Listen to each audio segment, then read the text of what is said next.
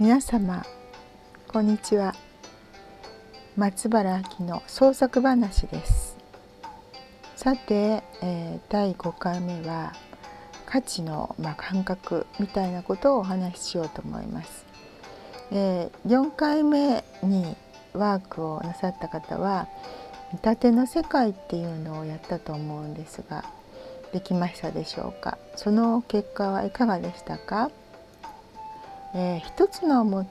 のにいくつかのこう役割というかそういうものを与えて見立てるというのがありますね。それを書き出してみやってみるそしてその書き出したのを何回かいろんな違ったもので数回やってみると実はリストができるんですね。でそのリストをあのこうやって広げてぼーっと眺めてみると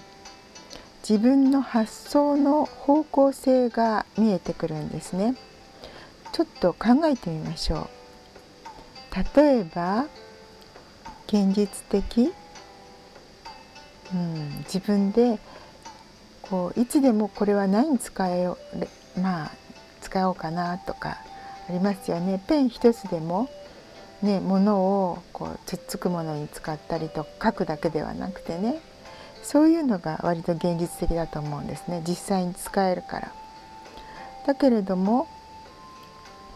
偶話的っていうふうにしたらおとぎ話に出てくるようにペンが一人で動か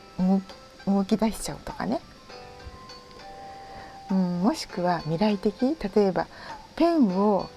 触っただけでもう自分の考えてることがペンにインストールされるとかって言ったら面白くないですか？あと冒険的っていうのにしたらサバイバルとかそういうことだと思うんですけれどもこのペン1本を何かでこう挟むことによって隙間ができますよね。そこで空気を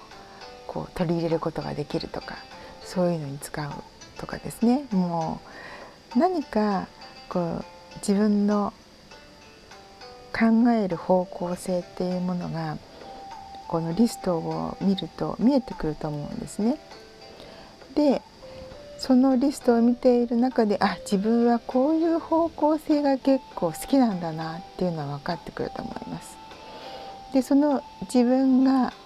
イメージしやすい方向を価値の感覚の集団っていうふうに考えてまだぼーっとしてる段階ですよね。それを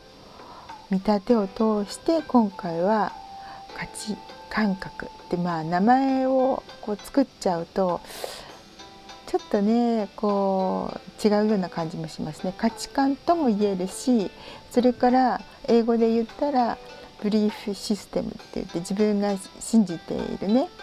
そういう物事の枠組みの中から発されたられたそういう意識みたいなものだから意識だと意識できるわけですけれどもまだぼやっとした宙に浮いてるような状態の感覚だと思うんですね。でもそこで書き出したものっていうのが結構役に立つんで次のワークに使っていただきたいんですけどプロットを作るという作業です。これはどういうことかというとありえない物語を作ってみようということなんですね。うんこれやってみると分かるんですよ。ありえないように作ろう作ろうと思うんですけど結果はどうなりますかっていうことで全く関係ないものをそこにこう寄せ集めていくっていうことで前回作った見立てのリストをそのまま使うのもいいですができたらあの全然違うものを寄せ集めてきてモザイク風に作るのがいいと思います。でそこで物語の展開をしていくわけですけれども本当に簡単な3つか4つにその物語を場面展開として分けておいてください。まあ初め中終わりだったら3つですよね。それから4つの展開だとしたら起承転結とかねあと日本式だったら序波球なんていうのもありますね。ということで、えー、今回はこれまでにしたいと思います。